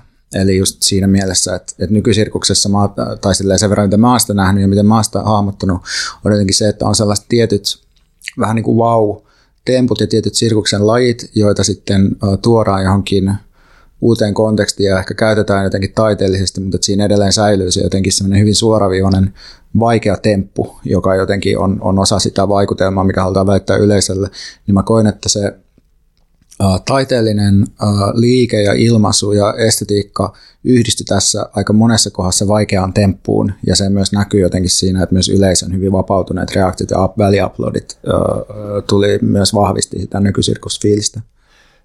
Joo, tätä voisi verrata vaikka romaaniin, jossa on se perusproosan poljento, joka hoitaa hommat ja sen pitää olla tietyllä tasolla ja sillä pitää olla tietty vaativuus, että sitä jaksaa lukea. Tapahtumien pitää mennä eteenpäin kiinnostavalla tavalla, mutta sitten välillä tulee semmoista aivan ilotulitusta, tykittelyä ja ilottelua ja sitten on sille, että okei, no nyt, nyt tuli tämmöinen virtuaattinen funktio, tai nyt, nyt, niin kuin, nyt ne teki tempun. Samaa mieltä tuosta. Ja siis mun silmään, mun kouluttamattomaan silmään, niin, niin tota, tämä näytti aika vaativalta teokselta. Jos miettii, että itse hyppisi hyppynarua 50 minuuttia, niin, niin kuin, se, se on ihan älyttömän raskasta. Ja siis tuossa jo ensimmäisen 10 minuutin aikana niin näki, että miten ne oli ihan hikisiä ja, ja hengästyneitä, ja sitten siinä oli ihan minimaalisia taukoa, jossa ne joi urheilujuomaa ja, ja pyyhki itseään pyyhkeisiin, ja, ja sitten ne jatkoi ihan, ihan niin kuin hiilittömällä tahdilla sitä. Mutta se, se on jotenkin kaunista katsoa sitä, että kun ollaan harkitusti, suunnitellusti, rajatusti tosi vaativia omaa kehoa kohtaan. Niin tämä on sellainen teema, mistä ollaan puhuttu nyt jo jonkun verran tanssin yhteydessä, että me puhuttiin tai puhuttiin tässä jaksossa aikaisemmin sitä tants-teoksesta ja miten siinä käsitellään ikään kuin sitä mm, erityisesti balletin keho, kehoille esittämää kurjaa ja sitten tietysti tämä lähtökohtaisesti on hyvin erilainen tällainen työryhmälähtöinen vapaa tanssiesitys, mutta että mä mietin sitä sen esityksen aikana just sitä, että et, et me edelleen, että tanssin, tai tässä, tässä nykytanssiteoksessa on kuitenkin se asetelma, että sä katsot sitä, kun joku tekee kehollaan asioita, jos sä et itse pysty tekemään, se on iso osa sitä erityisyyttä, mikä siinä on. Ja mä en, mä en niin yritä sanoa tässä jotenkin silleen, että everything is problematic, mutta se on mielenkiintoista jotenkin sen sun tants puhe, puheenvuoron jälkeen jotenkin pohdiskella sitä, sitä itse katsomisen tapahtumaa ja voiko sitä niin kuin jotenkin täysin purkaa, koska sehän on aina silleen, että niin kauan kuin on katsoja, niin se on erilaisessa tilanteessa kuin se esittäjä. Niin, niin okei, okay, joo. Ehkä saa vähän kiinni siitä, että olipa mikä tahansa taiteenlaji, niin, niin sitten on sellaisia, rakentuu erilaisia yleisösuhteita sen mukaan, että onko katsoja sillä, että ihan uskomaton temppu, että en ikinä pystyisi tuohon, tuo on niin todellista taidon näytettä, vai tuleeko sitten semmoinen, että, että kiinnostavaa, että varmaan nyt osaisin ehkä tehdä tuon, mutta en olisi tullut ajatelleeksi tehdä tota, ja sitten tämä voi olla, että bullshit, että ei se osaisi tehdä, mutta voi tulla semmoinen olo kuitenkin. Ja, ja sitten voi tulla sellaisia, niin, niin kuin, mikä on se niin kuin kaikkein äh, kliseisin ja klassisin äh, nykytaidepilkka, että no, kuka tahansa osaisi tehdä tuollaisen. Mutta mut sitten sit toi, tavallaan tuon sun pointin pohjalta herättää myös kysymyksiä, että niin kuin, minkälaiseen, äh, ei valtasuhteeseen, mutta sellaiseen jonkinlaiseen tasapaino tai epätasapainon suhteeseen se asettaa sen katsojan ja, ja sitten esiintyjä, että onko esiintyjä se, jolla on niin ne kaikki taidot ja joka on niin ylivertainen katsojaa nähden esimerkiksi? Niin, se on hyvä kysymys ja sitten myös tämä kysymys siitä, että, että kenellä on, ketä riistetään myös tavallaan taloudellisesti, että, että esiintyjät on yleensä ne, joita riistetään kaikkien pahiten. En väitä, että tässä tapauksessa, mutta tähän liittyy niin monta kysymystä, jotka ei kaikki palaudu jotenkin katsomisen teemaan, vaan tietysti myös jotenkin taiteen, taiteen vastaanottamisen ja taiteen tekemisen ehtoihin. Mutta ehkä vielä tuohon uh, Boundless Ominous Fieldsiin liittyen, joka siis tulee muistaakseni, oliko toukokuussa tai toukokuussa. ensi, iltaan. Tai siis palaa. Palaa, palaa niin, että se oli sivuaskel festivaalilla ensi illassa, mutta sen pääsee siis katsomaan silloin toukokuussa. Niin tota, että siinä missä se on ehkä sellaiselle ihmiselle, jolla, joka on valmis pikkusen haastamaan itseään, niin mä sanoisin, että tämä on taas sit hyvä semmoinen starter pack, että jos et ikinä käynyt katsoa tanssia, niin me katsoa tämä, niin sitten niin tota, mä mietin sitä sillä tavalla siis, että, um, että helposti jos yrittää kuvailla nykytanssia ilman jotain konkreettisia teosesimerkkejä, niin sitten päätyy puhumaan niin silleen, että no se voi olla vähän niin kuin mitä vaan, ja sä et oikein tiedäkään, että ehkä tämäkin on nykytanssia, kun me jutellaan tässä, tai silleen, mutta sitten jos taas niin kuin menee katsomaan jotain tiettyä esitystä, niin sitten ei tarvitse pyöriä semmoisen abstraktin määritelmän tai abstraktin pelon vallassa tai jotenkin, että osaanko olla tai ymmärränkö mitään, vaan että voi olla silleen, okei, no tällaista tai tämmöinen ja tätä pystyin katsomaan ja pystyin liittämään tai johonkin ja sitten voi mennä katsomaan toisen teoksen sen jälkeen. Joo, mutta tämä perus hyppynarun kanssa hyppiminen, niin se on sellainen liike, että kaikki ymmärtää sen, kaikki voi jollain tavalla nauttia siitä tai ottaa jonkun suhteen siihen ja siitä helppo lähteä liikkeelle se, se on niin hyvin koherentti teos kaikin puoli. Mä mietin vielä tässä sellaista, että mä selvästi olen alkanut hahmottaa tanssia tällaisen kaksinapaisuuden kautta, josta mä puhuin jo aikaisemmin, että yhtäältä on No mä eka kuvaan niin sisällöllisesti, sitten mä sanoin, että miten tämä voisi yksinkertaistaa, mutta että yhtäältä on semmoinen, että muoto edeltää tanssia, että on joku tiukasti kodifioitu muoto, joku, tota, siis se voi olla ö, koreografia, se, se voi olla joku luonnosta tai yhteiskunnasta tai, tai vaikka hyppynarusta napattu tiukka muoto. Tämä edeltää tanssia ja tanssia sitten laitetaan siihen muottiin lähtökohtaisesti ja sitten se tekee sillä, sillä muotilla ehkä jotakin, mutta että se muoto edeltää tanssia ja tanssia. No, sitten voidaan pyörittää tämä myös toisinpäin, että tanssia edeltää muotoa ja, ja muoto syntyy tanssiasta. Tämä on semmoinen, mitä mä niin kuin, lähtökohtaisesti liitän semmoiseen oikein perinteiseen nykytanssiin, että, että kuunnellaan sitä kehoa ja jotenkin mietitään, että no, mitä keho sanoo tänään, että hoivataan kehoa ja kuunnellaan sen rytmejä ja lähdetään sitten kokeilemaan, että mitenkäs tämän olon voisi ilmaista ja sitten sitä muotoa keritään auki ja workshopataan. niin, niin sitten aika monet tanssiesitykset voi sille ainakin pikkusen survomalla vähän keinotekoisesti laittaa enemmän jompaa kumpaan ääripäähän, että baletti on siellä muoto edeltää ja, ja sit, sitten on just tällaisia, mitä yksi tuttu silleen äh, vähän, vähän niin kuin pilkaten ilmaisi, että ollaan lattialla ja nytkytään eri suuntiin, niin se on sitten sitä, että, että tota, muoto syntyy tanssiasta. Niin sitten mä mietin tässä hop teoksen kohdalla, että kummin päin tämä itse asiassa on, koska tässä, tässä on se niin tosi tosi tiukka muoto, se hyppy, yksi hyppy, ja se tarkoittaa, että se tapahtuu yleensä aika monta kertaa sekunnissa, ja niin kuin, että se on tosi nopea se frekvenssi siinä, mutta sitten nämä myös vähän niin kuin pelleilee ja, ja niin kuin luonnostelee sitä hyppimistä ja, ja kytkee erilaisia hyppyjä ja hyppyvälineitä toisiinsa, ja, ja, tota, ja sitten siinä on se äänimaailma, ja tälleen. Et, no ehkä tämä onnistuu, mun oma vastaus tähän varmaan olisi, että tämä onnistuu just työskentelemään tällä jännitteellä. Joo, vielä sellainenkin ajatus tuohon liittyen, että tämmöinen esitys olisi mun mielestä tosi helppo tehdä aika huonosti ja mä voin hyvin, mä oon nähnyt monta esitystä, jotka on tehty mun mielestä aika huonosti ja tarkoitan siis nyt tällä sitä, että silloin kun tehdään workshop-lähtöisesti esitystä, mä oletan, että tässä on ollut jonkinlainen lähtökohta ollut se, että otetaan joku liike, eli tässä tapauksessa hyppynaralla hyppiminen ja katsotaan siitä käsin, että lähdetään tutkimaan sen eri elementtejä, toisaalta niitä itse hyppyjä, toisaalta sitä hyppyvälinettä, just sitä frekvenssiä, sen välineen kokoa ja sitten sen suhdetta erilaisiin tilallisuuksiin ja ruumiisiin ja tälleen. Kun mä oon joskus nähnyt semmoisia workshoppaamiseen perustuvia esityksiä, joista mun edelleen muistaa, että mun kaveri Anni sanoi siitä ehkä parhaan kuvauksen – että mikä on huono workshop-esitys, se sanoi, että no kyllä, sit, kyllä niillä varmaan ollut tosi hauskaa, kun mä oon treenannut tätä. Niin se on se. On se. Eli että se, se tota, ei päädy ylittämään sitä workshop-tilannetta millään tavalla, vaan se lopulta vaan esittää ikään kuin sen tekoprosessin sille katsojalle ei kiinnostavassa muodossa, vaan sille, että no tällaista me vähän täällä kokeiltiin. Tota, meillä oli neljä viikon treeniä, niin kokeiltiin kaikenlaista. Tässä olisi tämmöinen potpuri erilaista paskaa, mitä me ollaan testailtu. niin toi ei ollut sellainen.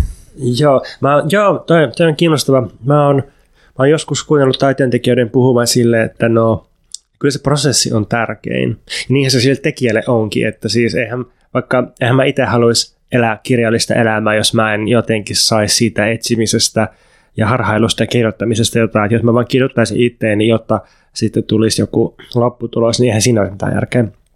Mutta, mutta kai siinä... Se tapahtuu vähän liian harvoin se lopputuloksen ulos tulee, että niin. se ihan palkitsi sitten riittävästi sitä viiden vuoden työtä sinä Niin, mutta mut sitten kai niin kuin jos, kai taiteessa nyt joku, joku pointti pitäisi olla myös niille lukijoille ja kuuntelijoille ja katsojille ja kokijoille, että et niin pitäisi ehkä joskus ajatella niitäkin, niin niin kuin se huonon workshop-teoksen ongelma on siinä, että siinä ei ajatella niitä, tai, tai että se, tosin se lopputulos ei ylitä sitä prosessia tai, tai jotenkin vielä niin kuin nouse sen yläpuolelle. Uh, joo, mä mietin vielä, että pitäisikö sanoa muutama sana narusta tai köysistä, kun se nyt oli se keskeinen juttu, se, että hyppiminen on se liike tai silmukka tai luuppi ja toisto, se on se, mitä tapahtuu ajallisesti, mutta, mutta sitten semmoinen niin ajasta irrotettu työkalu tai väline tässä on tietenkin se naru tai köysi. Mulle tuli tässä mieleen Hideo Kojiman peli Death Stranding, josta siitä tuli vähän jo meemi etukäteen, kun se sanoi, että tämä on niin uusi Strand-tyyppinen peli. Tämä genre on niin Strand, eli, eli niin kuin köysi tai, tai naru tai tämmöinen, niin kuin millä sidotaan asioita. Miksi mä oon tätä sanaa ikinä? siis englanninkielisenä Strand. Niin. Se myös pelasi, pelasi sillä merkityksellä, että että tota, se on myös verbi.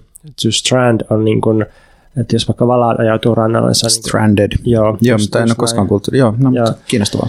Niin, niin sitten se tota, siinä uh, Death Stranding-pelissä uh, tämmöisellä yksinäisellä kuriirivaeltajalla taivelletaan läpi jenkkien ja, ja sitten solmitaan strandeja sekä metaforisesti että kirjaimellisesti ja sitten siinä, siinä jotenkin Teemana on ihmisten yhdistäminen, jälleen rakentaminen silleen, että, että viedään niin kuin viestilinkkejä, mutta, mutta sitten solmitaan myös konkreettisesti kiipeilykaapeleita ja jotenkin, että köydet, narut on se, millä ihmisiä yhdistetään. Tietenkin kaikki, kaikki tota, merikaapelit, joita pitkin internetin haluat kulkea, niin, niin nämäkin on erilaisia köysiä ja naruja. Niin, niin tässä esityksessä jotenkin jäin tai aloin miettimään sitä, että, että köysi tosiaan yhdistää, että jos, jos kaksi ihmistä pitää köyttä tai vetää yhtä köyttä, niin, niin sitten se tosiaan yhdistää ne, mutta tietysti köydellä voi myös sitoa, siis sitoa hyvällä tavalla, sitoa vaikka samaan rytmiin, samaan liikkeeseen, mutta tietenkin voidaan sitoa myös liikkumattomaksi. Mulle kaikki köydet liittyy vain purjehtimiseen ja siellä, siellä niin kuin olen ollut todella paljon köysien kanssa tekemissä, ostanut erilaisia köysityyppejä, sitonut niitä, tehnyt erilaisia viritelmiä niistä, um, niin tota, sitten se oli jotenkin vaan sellainen muistutus mulle, että, niin kuin, että ai niin, saatana vene, että no, mitä me sillä tehdään. Niin, tästä päästäisiin joo, jokaisen henkilökohtaisen köysisuhteen. Millainen köysisuhde sulla on? Laita meille sähköpostia osoitteeseen. niin, siis t- tulee mieleen kaikki niin ATK-kaapelit spagetissa lattialla, Äh, mitäs muita köysijuttuja? No just se, siis kengännauhat. Mä, mä en ole koskaan tykännyt kengännauhan sitomisesta. Siksi mä yleensä kenkiä, jossa jotkut vetoketjut tai jotkut tällaiset systeemit. Eh, ehkä mä en ole niin kuin lopulta sitojatyyppiä. Tämä oli se, mihin tässä tullaan lopulta.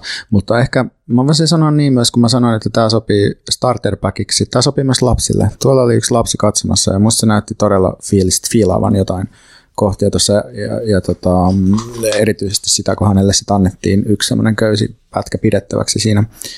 Tästä tota, on esitykset ensimmäinen kolmatta, toinen kolmatta, neljäs kolmatta, viides kolmatta, kuudes kolmatta, kahdeksas kolmatta ja yhdeksäs kolmatta. Eli tota, maaliskuun alussa on yhteensä seitsemän esitystä. Joo, ja teos oli siis Saara Grottenfeldt ja Selma Reinsdottirin Hop, ja heidän lisäksi tässä on ollut viishenkinen työryhmä zodiac.fi saapi lippuja. Joo, um, näyttämän tuota, tai tilasuunnittelusta Oscar Dempseylle propsit, koska oli mun mielestä aika hieno tila.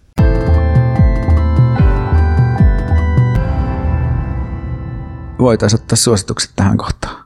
Mä suosittaisin tota meidän liveä, mutta kronologisten vaikeuksien vuoksi mä tajusin, että meidän live on jo tapahtunut siinä vaiheessa, kun tämä jakso tulee ulos, mutta, mutta Patreon liven äänitys on uh, kuunneltavissa Patreonissa suunnilleen näillä näppäimillä, kun tämä jakso tulee pihalle, niin sitä voin ainakin suositella. Onko sulla suosituksia? Mä haluaisin suositella sulkuvivun etsimistä. Nimittäin kaikissa järjestelmissä, jossa virtaa vettä, niin on myös sulkuvipu sille vedelle. Nyt se on lopullisesti kilahtanut tätä. Mä, mä soitan sun kumppanille, että sitten hakea vessanpöntössä on sulkuvipu, joka estää veden virtaamisen siihen. Omakotitaloissa on, on tota, jossakin teknisessä tilassa tai jossain tällaisessa Onko se niin off-switch? Joo, siis se, se niin kuin fyysisesti estää sen, että siihen järjestelmään pesänpönttöön tai taloon ei, ei enää voi tulla vettä sisällä sen järjestelmiin. Niin tota, mä väitän, että jokaiselle voi tulla elämässään eteen sellainen tilanne, että siis on itse asiassa todella iso hyöty, jos tietää, missä se veden sulkuvipu on. Nimittäin kerran meiltä hajosi vessanpönttö ja sitten siitä vaan valuu ja valuu vettä. Ja sitten kun mä soitin jonnekin, niin tyypit oli heti ekana sille, että kai sä sulit sen sulkuvivun. Sitten mä sanoin, mikä sulkuvipu? Nyt mä tiedän aina, että vessanpöntössä on siellä jossakin alhaalla reunassa takana semmoinen yksinkertainen vipu, jolla sitä saa sen veden tulon suljettua. Ja sitten omakotitaloissa myös niin on, on hyvä tietää, että, että jos tulee vesivahinko, uhkaa tulee vesivahinko, putket jäätyy, niin, niin kannattaa käydä sulkemassa se vesivipu sieltä. Ja tästähän saisi myös tällaisen ei yhtään banaalin self-help-ohjeen, että sitten kun järjestelmä virtaa liikaa nestettä, niin käy etsimässä se sulkuvipu. Mutta tuli vaan mieleen, kun tässä on meidän kirjoitulossa ulos, että jos niin virtaa liikaa kuusta päähän, niin kannattaa tässä sulkuvipu ajoissa. Mä, mä ajattelin taas silleen, että kun me kirjoitetaan, että internetissä halut virtaa merikaapeleita pitkin, niin eti se halujen, haluvirtojen sulkuvippu ja väännä siitä, niin kaapelit tyhjenee. Miksei. Mä haluaisin suositella uh, sen lisäksi, että käy kuuntelemassa meidän uusimman Patreon Q&A-liven, niin mm, mä haluaisin suositella tässä meemin kautta – Oliko tämä Pontus sulle tuttu tämä meemi? Tämmöinen meemi, missä on muutama tämmöinen Amerikan alkuperäiskansoihin kuuluva, tai itse en tiedä mihin alkuperäiskansaan kuuluva tyyppiä, josta toinen sanoo silleen, että ne tutkii jotain jälkiä talvisessa maisemassa, ja toinen sanoo, white man has been here. Sitten toinen sanoo, how can you tell? Ja sitten se toinen vastaa, että video essay.